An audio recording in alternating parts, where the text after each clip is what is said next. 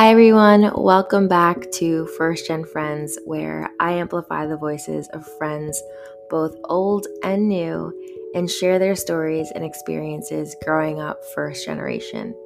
In today's episode, I interviewed my friend who grew up Asian Canadian, and his stories really hit home for me because although I grew up in a Latin household, his upbringing wasn't very different from mine. We talk family, we talk sports, and we also talk about how he plans to raise his daughter in today's diverse world. And please don't mind the construction in the background. I live in New York, and that's just how it goes. this is Jason. So, my parents are both from. Oh, sorry, I forgot to introduce you. Duh. Hi. okay, hold on. Sorry. Jason, welcome to First Gen Friends. Thank you for having me. Of course. I'm so Am happy I to have first? you here. Am I? Am I your first Canadian? No. I had Oh, Danica, Danica. I Oh, had Danica. Had I had Oh, I had a oh, couple Canadian. Yeah. I'm not special anymore. Next. You are special. Uh, you're my first Asian man. Oh, perfect. That's something. Perfect. yeah, it's interesting because when I, as I was listening to the episodes, I was like, "There's so many similarities." In like, because I know you've had a lot of like Hispanic guests, and you guys have like a similar background, similar challenges. And then I was listening, I was like, "We totally faced the same stuff." Yeah. Especially in a country like Canada, where people have this like, I don't know, impression that we're like so many different colors and we all just get along and everything's rosy. I mean, for the most part it is, but growing up, we'll get into yeah. drama. So yeah, let's start from the beginning. Where are your parents from and where did you grow up? So they're from, I guess, suburban Hong Kong. That's a thing. Um, so my mom was like from a village just outside of Hong Kong, so literally suburban Hong Kong. Um, and my dad was from a city called Guangdong, which is close enough to Hong Kong. It's in the same, the same region. They didn't meet there. They actually met here uh, in Toronto. They both came over as teenagers, and uh, it's a really cute story. They met, but long story short, my dad was working in like a like a restaurant because he had to support, and then uh, my mom came in with my aunt to eat, and then my dad was just like, my mom went to the washroom or something, and then he came and he swung by the table and talked to my aunt, and he's like, "Yo, what's her deal? Like, get me in there." And then my my aunt like hooked it up like before they left, and then that was it. So How old were they? we, ah, they were probably in like early twenties, okay. mid twenties. So apparently, my mom was like a fox, and my dad was like, "I need that in my life." So, but um, yeah, so they, so I'm the youngest uh, of the family. I have one older sister, and we all grew up uh, in suburban Toronto.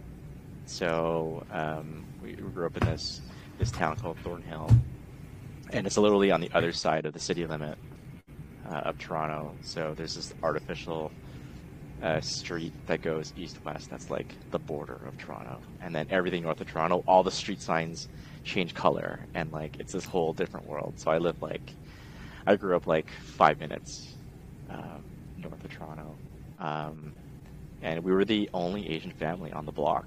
So it was like a new construction, like subdivision, and you know when you like move in, like people move in at different times, and kind of scope out who else is going to be your neighbor and stuff.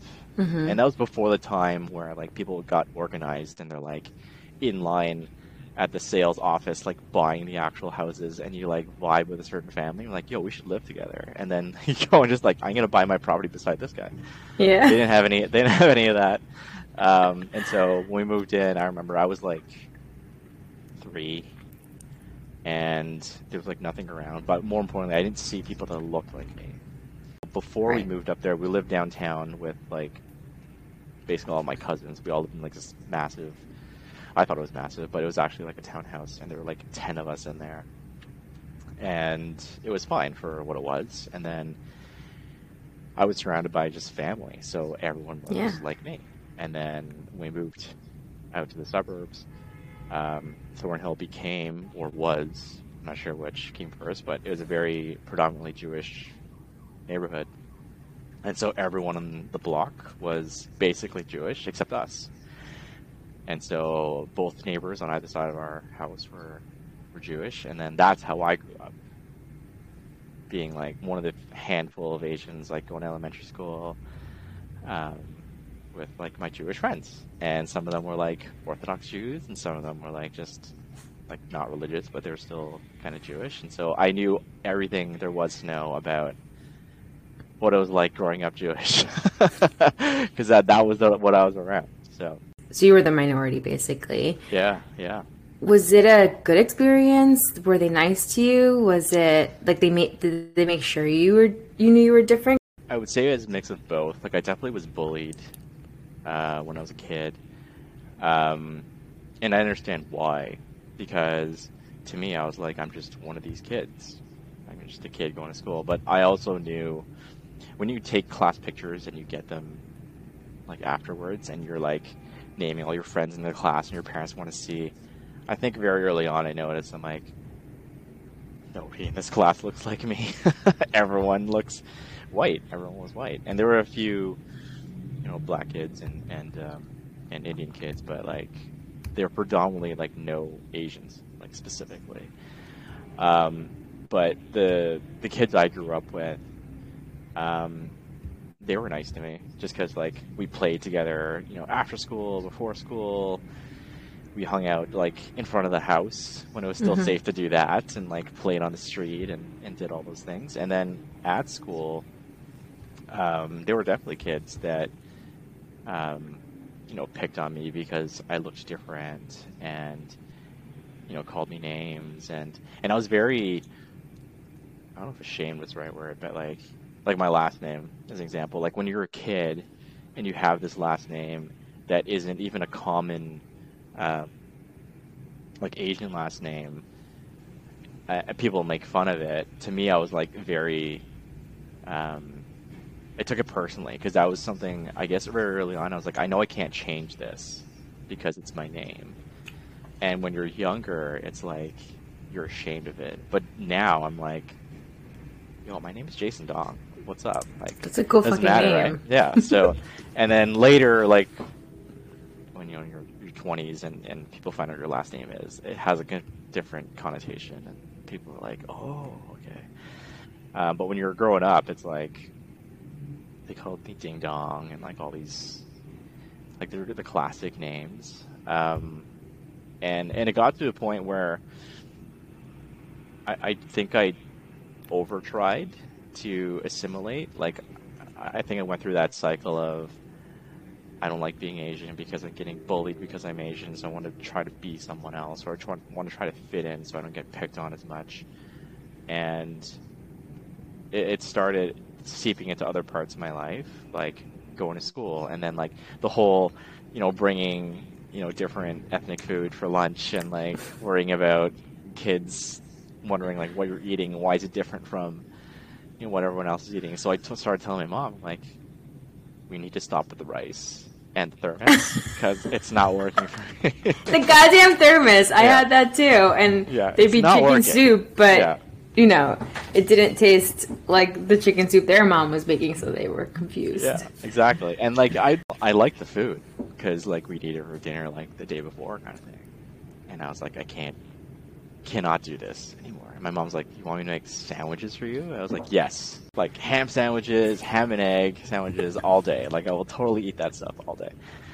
Um, and then, and then even just like playing sports, I, I purposely sought out to play sports that I didn't see a lot of Asian representation in. So even back then, like when you think of like Asians who play sports, it was like, oh, they play ping pong and they play like badminton and chess, but you never saw Asians playing like hockey or baseball or volleyball stuff like that. And so I purposely made my parents sign me up for those sports, thinking that would be a way for me to have the kids look at me differently and be like, oh, like even though he doesn't look like me, he's like a good teammate or like he's good this sport and therefore like he's more acceptable, I guess.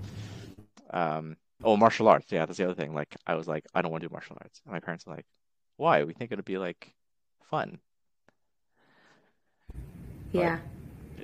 I was like, no, I don't want to because it felt very Asian.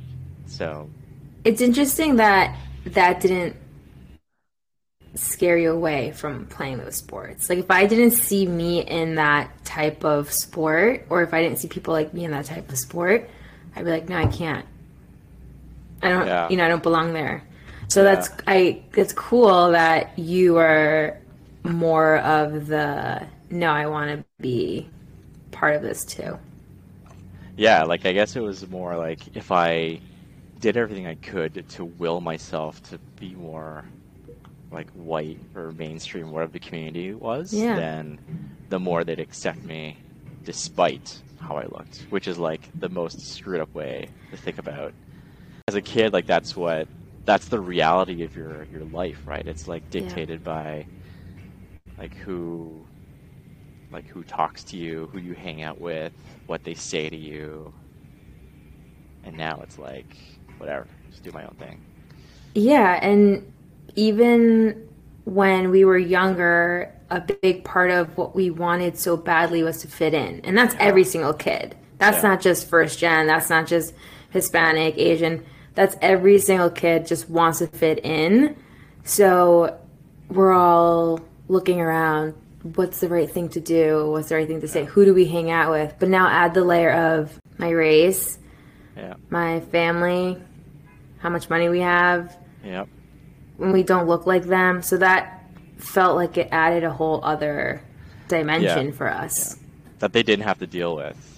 Yeah. that they didn't have to think about. But the majority of where we lived, I'm assuming you also were surrounded by people who had money. oh yeah. They didn't have to think about are we going to get evicted? Are we going to lose? right. Yeah. Are my parents going to lose their jobs because it, they don't have a 401k? Like it wasn't like that. Yeah. And it wasn't And like nine to sport- five. and these sports were expensive too, especially hockey. Like Oh, yeah. So like I remember I wanted to keep playing, and my parents were like, "We can't keep you in these multiple sports because we can't afford it." And to me at the time, I had no concept of money, and I was like, "I just want to play. Like, why aren't you letting me play?" And I threw like the biggest hissy. I remember threw the biggest hissy fit. I threw all the equipment all over the house in like protest. Um, and my parents were just like, "No, like we can't. Like we literally cannot." keep you in baseball and hockey and like these other things. So you have to pick one. And hockey was the the hardest one to give up because it was so even back then it was very it's a very Canadian thing to do. For me it was like that's like the golden ticket.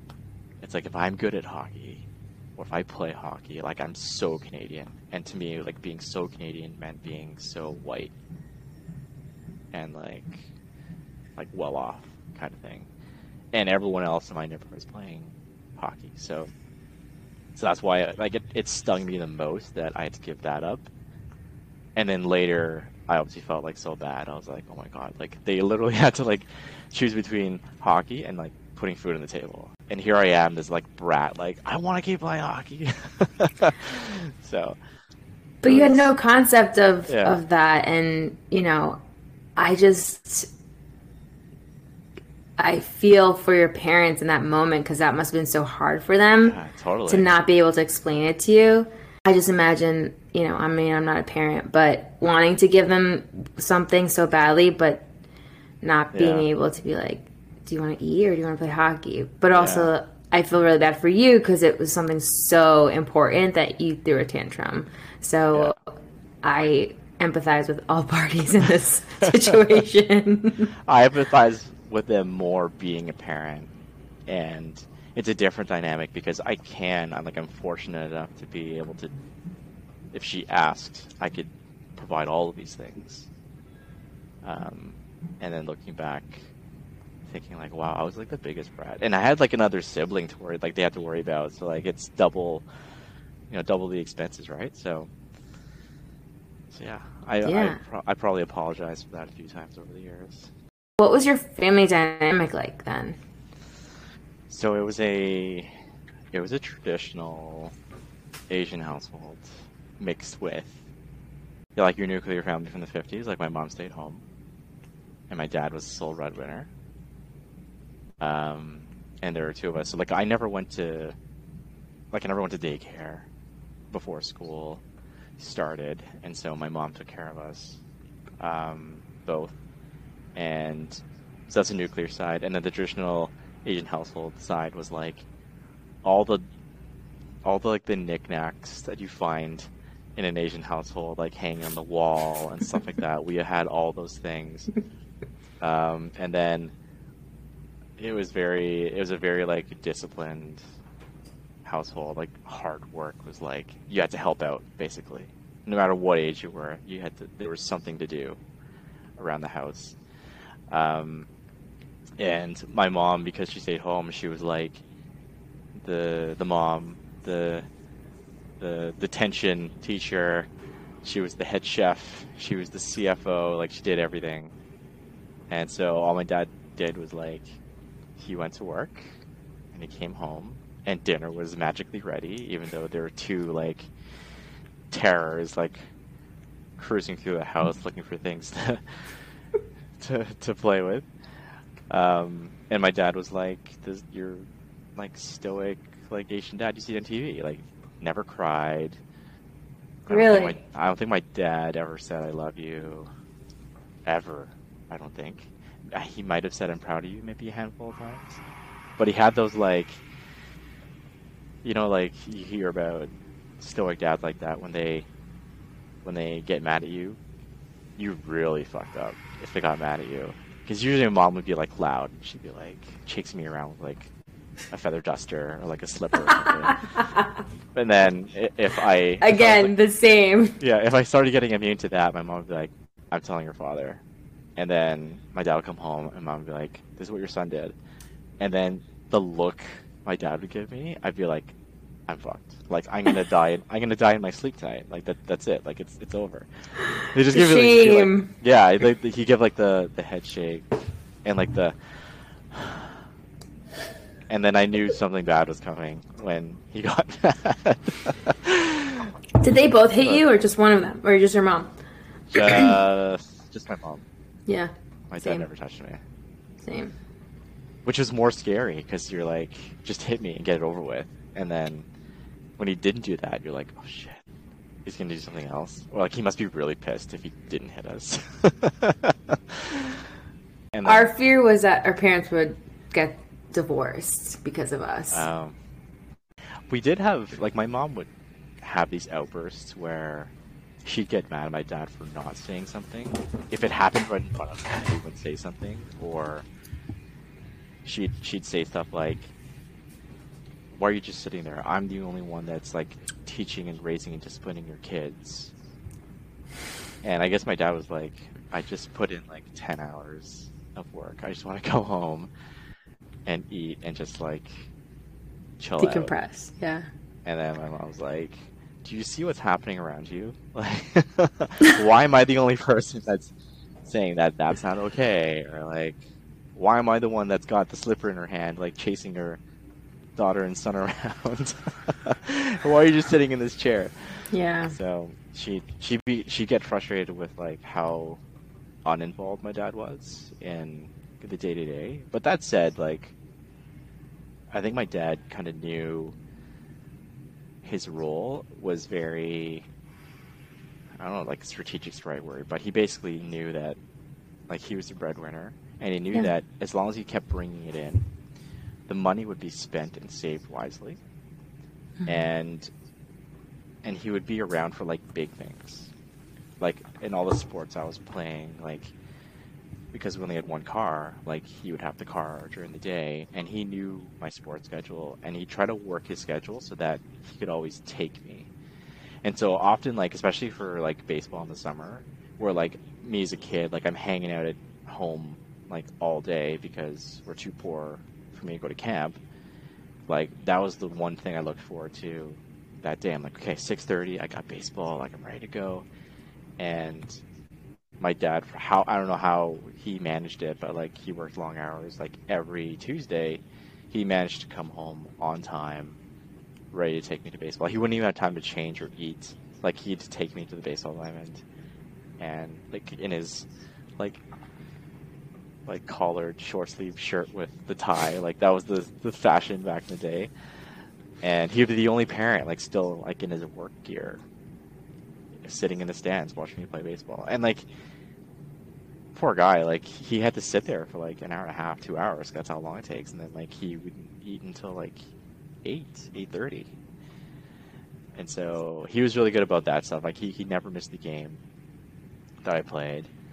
Um, or if he had to, like he made sure like someone was with me and that kind of stuff. But then day to day, like he wouldn't like discipline me. and let my mom do that. So they had this weird divide and conquer strategy with the both of us, and I never really felt like he didn't love me. I think I just think he just like knew his his role in the dynamic, and he just accepted it. So. Jason, the fact that he was like going to your games and like making sure you were there and being there, yeah. like that's amazing, you know? Yeah. and that goes back to like the stoic part. Like that was his way of showing you yeah, love exactly. because yeah. he didn't he couldn't say it, right? Yeah. Um and that's really nice. I just got really emotional listening to you tell that story because I can yeah, just imagine love, that. Like it's really his sweet. Love, his love language is definitely acts of service, a hundred percent. Yeah, and just like his presence, right? Yeah. Um, yeah. and I think that that says a lot about a person when they're showing up for you. Yeah. That's really nice. What were some of the f- family values that your parents instilled in you guys? Like- yeah, I think uh, hard work for sure. I think that's like the staple backbone value in any Asian household, um, which I think was um, so hard work and like just family togetherness.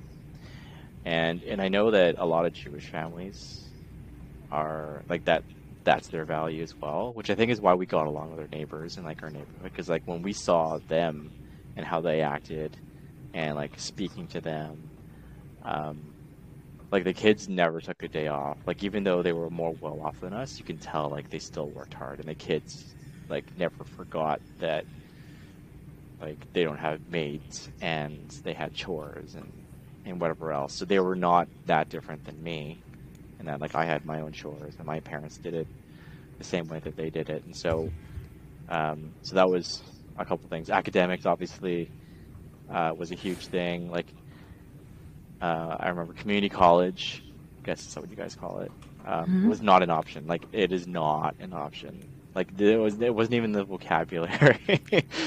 even growing up, like elementary school, they're like, we're you know we're doing all these things for you, and we're like coupon clipping, and we're like we're saving like all these pennies so that we can help pay for your tuition. And your tuition means you're going to university. That's like the only condition that we have in us helping you go to school past high school. It's like university is the only option. And schooling and getting good grades was super important, even elementary school. And they no problem saying I can go outside and play street hockey or go to the park because there was always homework to be done. If it wasn't school assigned homework, like they had like, I remember my cousins.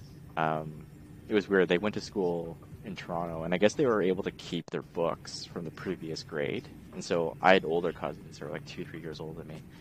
And my mom would ask my aunt to be like, "Are your kids done with those books?" And my aunt would be like, "Yeah, like they they're going to the next grade." She's like, "Give them to me." And so I would be doing homework from like I'd be in like grade four, and I'd be doing going to grade five, and I'd be doing like grade six math homework because my cousin just finished grade six, and this is wait, but that wasn't assigned to you. No, it wasn't. So you were just doing homework for fun? Yeah. So so I was like, I don't know how to do this. like so, she's like, well, you know, there's you can read, and I was like, oh my god. Shut. So, so I was doing like skip level math and like English and these other whatever my mom could get her hands on because she couldn't go to the bookstore and buy those like those like yeah. workbooks you fill in, right? She's like, yeah. Here, your cousins are done with them. They're yours now. You're going to be Read. in those grades anyway. I'm like, okay. I don't even know what the Pythagorean theorem is. Like, I need someone to So you- this to me. So you taught yourself. Ba- Yeah, Math. mostly. Yeah. Wow. And the funny and the funny thing, I was never really like stellar at math. Like I was pretty good at it, but I wasn't like some genius. You'd think like doing like like two grades up homework, I'd be like so good at this stuff, but I was I was okay. It it was a lot of hard work that got me through the math part. Um, but yeah, like, and I guess uh, one of the other last values was standing up for myself, especially in the context of um, growing up not looking like other kids. And when I was bullied, um, the school would call home and say, "Hey, like we're noticing in the playground, Jason's getting picked on, or Jason got into a fight." And and this is like your classic, I know, like your TGIF, like ABC family show, where it's like the school calls home and uh, they say, "Oh, Jason's been suspended," or Jason got into a fight. Come to the office and like pick him up and stuff. And most parents would be like, like they'd be embarrassed because like, "Oh my god, like you got into a fight, like you hurt another kid or whatever." Are you okay? Yeah, exactly. And my mom would like be more frustrated with me that other people might see her come to the school to pick me up from the office as opposed to like the classroom. Meaning like anyone It's that a bad- saw us, yeah, anyone that saw us, they knew that I was trouble and she had to come and and it may may have been like a reflection on her like being a bad parent or whatever. But then when we got home, she'd ask me what happened. And I'd tell her like like someone was just like pushing me or like they were kicking me for no reason. So I like hit them back, oh, and she'd be like, Good. "Yeah," she'd be like, "Good for you," but you're suspended. I was like, You're "Yeah, I making me look bad. Yeah, exactly that part too. But like, it's like you're suspended. Like just don't get into fights. Like find another way to fight back. Tell a teacher.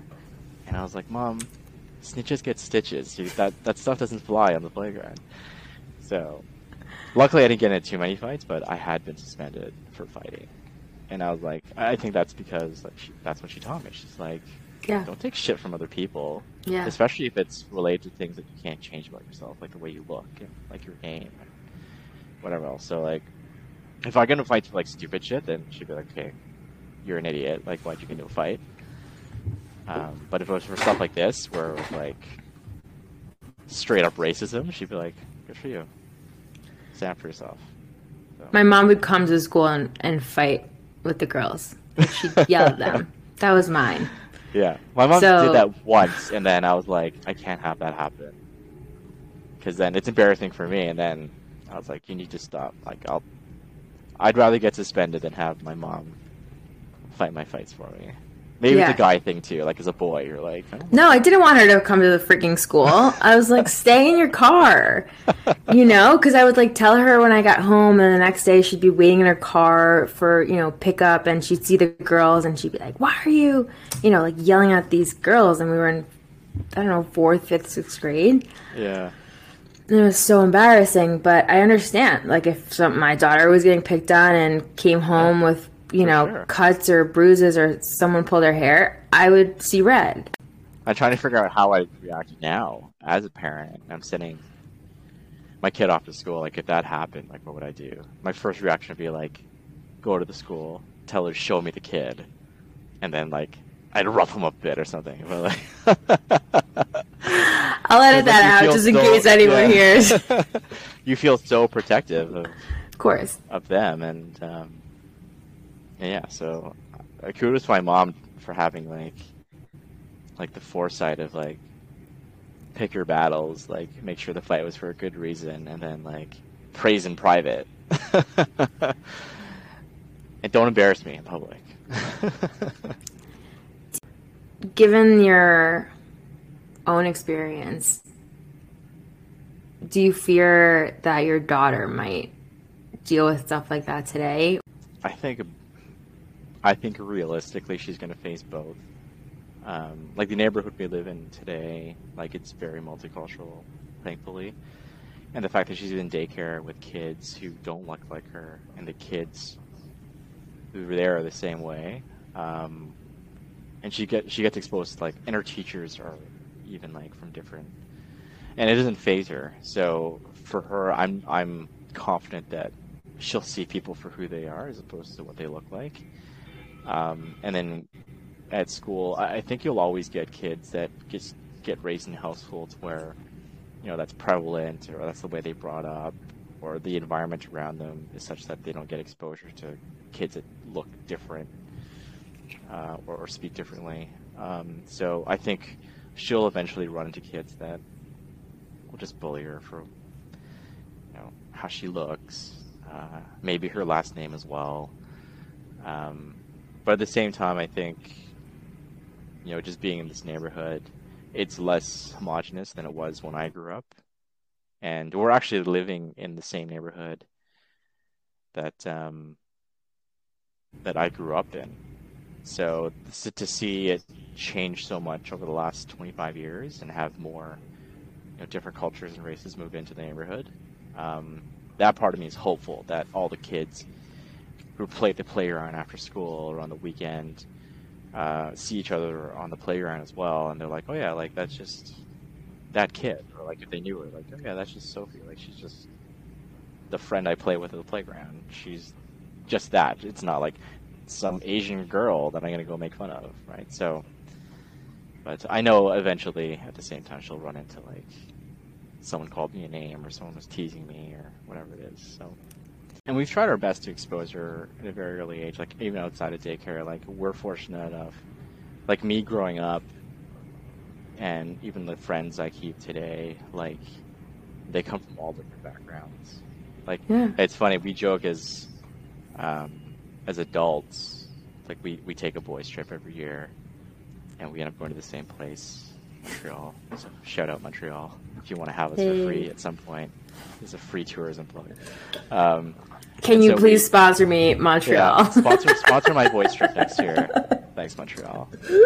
Um, and whenever we go out and we and we take a picture or whatever it is.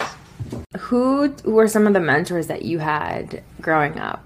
I think it it varied depending on where I was, like what life stage I was at. Uh, I think that my parents were kind of the constant, and they weren't the most perfect parents either, because there's lots of things about growing up Asian that I don't want to do, that I had to endure. Um, but I think the the values part of it is something I definitely want to uh, propagate to, to Sophie. Like, hard work is the only way to, to be successful. And especially for her growing up where we have the means to be able to provide for whatever she wants, I don't want her to lose, you know, her her knowing what the value of a dollar is and how hard it is to earn money to buy the things we want to buy and enjoy. Um, and I think also just the education part as well. Like we're fairly educated. I want her to have big goals and big dreams, and and be able to to know how to get there. And part of the way of getting there is obviously like money. So it goes back mm-hmm. to hard work, getting good grades, and, and all those things. Um, and then later uh, in high school, when I started joining sports teams because I was this like fully assimilated guy or tried to be. Um, it would be my coaches because they they're the ones that gave me an opportunity and showed me that if I give you an opportunity, don't feel like um, don't feel scared to jump into the spotlight because you're being given this opportunity because you're good at this thing like this craft and so get in there and like own it. And I think those lessons are some of the lessons I carried in, in professional life. Like when you see an opportunity on the table, like don't be tentative. Like go and seize it. Um, and then, um, and then eventually, like just playing sports. There's a lot of athletes I looked up to. I think I gravitated towards a lot of athletes that were kind of quiet leaders, like the ones that didn't say much. They kind of led by example um, and when they did say something, like everyone listened, that kind of thing. Mm-hmm. Um, so I, I guess I got attracted to like the introverts that were forced to be extroverts because of like their status in society or in the companies. They ran. Like Bill Gates, good example. I know he's like the biggest nerd and he hates like parties, but like he had to be, you know, somewhat uh, extroverted. Um, and then bosses, especially in my professional life today, like they're still my mentors, like old bosses I've had. Um, they've basically the combination of them, like there's like three or four that I keep in contact with, that I basically run every single career move by. It's really hilarious. They they joke like like we've basically like architected your career because you've asked us whether you should take a job or not take a job or like if this is a good idea, it's the bad idea. um, but they're they're highly influential because like they're the types of leaders that I aspire to be. Yeah. And I don't know that I'm there yet even. And so I, I constantly take lessons and and try to get them to tell me stories about like you know when you had this situation like what did you do like how did you react as like a leader and like what was your thought process? And like see if that would work for me. And then you know going back to like athletes i admire or um, you know my parents like mashing all those values together to figure out you know is this really unique leadership style like right for me? And is it effective? Um, and and what i what don't i like about the leaders i've had? And i've had a lot of shitty bosses um, and so making sure being conscious of like what are the commonalities of things i don't like when i was under their leadership and don't bring that into your own kind of craft as you evolve it and as you're taking a leadership position. So do you remember um, you know you talked about a lot of the things that you had and you didn't have when you were younger.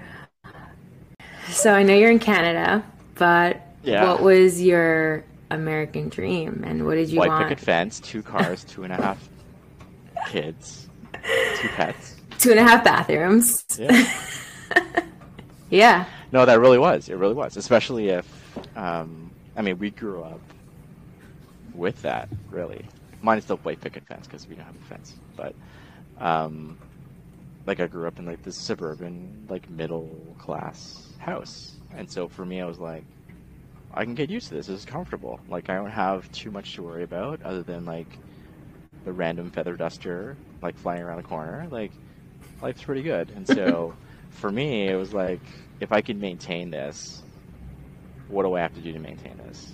And so I I think, I think knowing that was the goal, starting in high school, I think I started to design my educational choices to be, you know, how can I position myself to be in the most high demand you know skill that's going to come up or program or experience or whatever it is. And so i got into computers like really early on just thinking like i'm going to bank on this becoming like a thing. And then later it was like the internet. Like i think the internet's going to stay for a while. I don't think it's going to go anywhere. So it's gonna be kind of cool. Yeah, I was fortunate enough to like have those bets pay off, but um, I, I think since getting out of uh, university, the the American dreams changed just because of just experience that I've had since starting work. Like I've been fortunate enough to be able to travel and live in other parts of the world where it doesn't look like how I grew up, and and seeing how people live you know, with with less by choice, um, and and seeing them, you know, just as happy, if not happier. And then for me, it's like, you know, maybe it's not the white picket fence anymore. Maybe it's not two cars. Maybe it's one car or no cars. And maybe it's not a house. Maybe it's something smaller because you know we don't need a whole lot because I've seen people live without a lot and be happy. And so for me, it's more about experiences and time and relationship. That's the dream now. It's like, how can I have enough time to devote to myself or my family or cultivating relationships as opposed to material things like buying a bigger house or buying another car or buying a new Xbox or whatever it is. So, so yeah, my American dreams evolved quite dramatically over the last like 10, 15 years. when you said the white picket fence and the cars, that was mine too. I just because I didn't have that. And now when you have the means and you have all these really great opportunities, you're like, "Oh, actually what's now what's the meaning of life?" it's funny because my mom still bugs me because we live in a townhouse and we're in the middle of a row, and um, and she knows we're like way more fortunate than than what they were at their age. They're like, why don't you just go, why don't you just buy like a detached house? And I'm like, I don't think I want one. Like I have everything I need. I have a backyard that suits my level of like willingness to maintain it. I have a front yard. I have a little piece of grass, which is fine. I don't need like a massive lawn. and then my mom's like, "Yeah, but like, you guys can afford like a house and more space. Like, the, don't you think Sophie needs more space?" I'm like, "No, we have three bedrooms. Like, she can choose between two bedrooms if she wants to. She can choose the basement. Like, we don't need any more material stuff." And Yeah. I guess their generation is more like your house is like a huge investment and it's like your biggest security blanket. Or a status thing too. Yeah, exactly. And so I've never really gotten the reason as to why she wanted us to keep like upgrading. And I still think she's disappointed. Like she'll come in and she'll be like, "This house, this house is like small. It's smaller than our house." I'm like, yeah, that's the point. I have one last question. okay. My question was going to be like, what advice do you wish someone gave to you growing up? Now, because you have a daughter, Mhm. I want to know like, what's the advice you're going to give her when she's growing up? forgive your parents for not knowing what the hell they're doing half the time. we mean well, assume positive intent. Um, I would, I think the advice I would give, wow, there's so much advice I would give.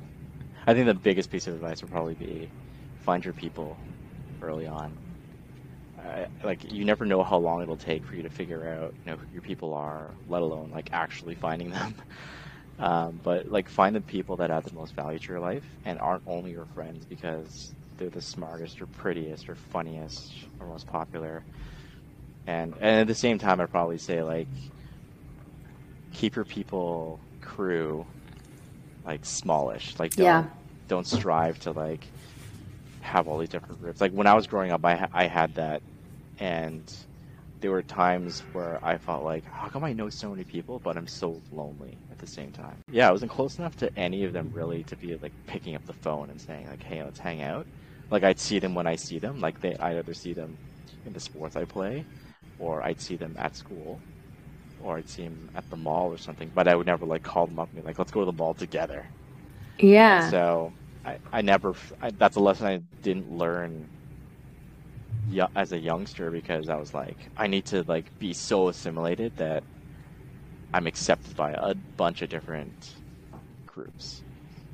And I never really took the time to be like, who's my group? mm-hmm. Um, so, so probably that probably be the biggest lesson because like when you find your people, like everything else kind of falls into place. Like the the, the right influence on you, they'll To they'll be like good you. people to like support you, help you make good decisions, um, be there when fall on your face, celebrate with you, all those things, right? And they, they and they like you for you, not because of like my mom bought me this like name brand top or like whatever it is. The other piece of advice I probably have is like have big ass goals and, and set those early on, and they could be just like as big as you want because like I mean we're fortunate enough that we hopefully for the most part can help put her on the path towards getting those goals, but she has to have those goals first. And so and if she doesn't know what those are, that's okay, but like find out and try to formulate those. Like if you don't know even like goals that she has, if she doesn't know what that's what she really wants, then like let's figure that out. Like Yeah. let's go talk to people who are like doing that and like see how they like it and like maybe walk a day in their shoes and and research and like test drive like all these things that we weren't able to do like the internet is just out there you can do so much research talk to so many people connect to so many different people for us it was like saw it on tv i think it's gonna do well so i'm gonna go do that and my parents weren't like involved in any of that at all like i remember like i think a previous episode you had like you were basically proactively being the, your own guidance counselor because your parents were going to help you figure out the college application or like same with me like i had to figure out how to apply, like what to apply to, like what these different things were. Like my parents were just like, whatever money we have is there for you, but you have to figure out what you want to do. And I'm like, I don't know what I want to do. I just want to do computer things. And then they weren't going to help me with it because they had no idea what the hell it was, let alone like figure out what the best choice was for me. So, and growing up, I didn't have that kind of oversight as a parent, like my mom saying, "Okay, your goal is this, and then we're going to go put you in these programs and like have you talk to these people." It was kind of like do it on your own. So I would probably do that a bit differently. I think you had the same experience where like you're also the interpreter and do it like you're dealing with adult things before you're even ready, like calling the utility company and yelling at them, or like the phone company, like, or my like mom yelling over my shoulder, and me being so scared because I don't know yeah. what is right and wrong. Yeah, it's like the city sent us something. What does it say? I'm like, I'm ten. I didn't. I don't even know what the city wants to ask you. Why is the city sending us anything? oh gosh. Well, this was so much fun. I want to thank you for being one a loyal listener, but also Absolutely. a good friend, and I appreciate that.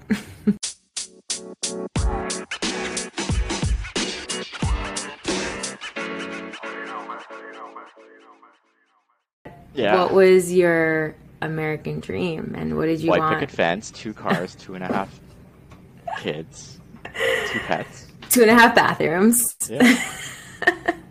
yeah. No, that really was. It really was, especially if we're like me as a kid, like I'm hanging out at home like all day because we're too poor for me to go to camp. Like that was the one thing I looked forward to that day. I'm like, okay, 6:30, I got baseball, like I'm ready to go, and my dad for how I don't know how he managed it, but like he worked long hours. Like every Tuesday, he managed to come home on time, ready to take me to baseball. He wouldn't even have time to change or eat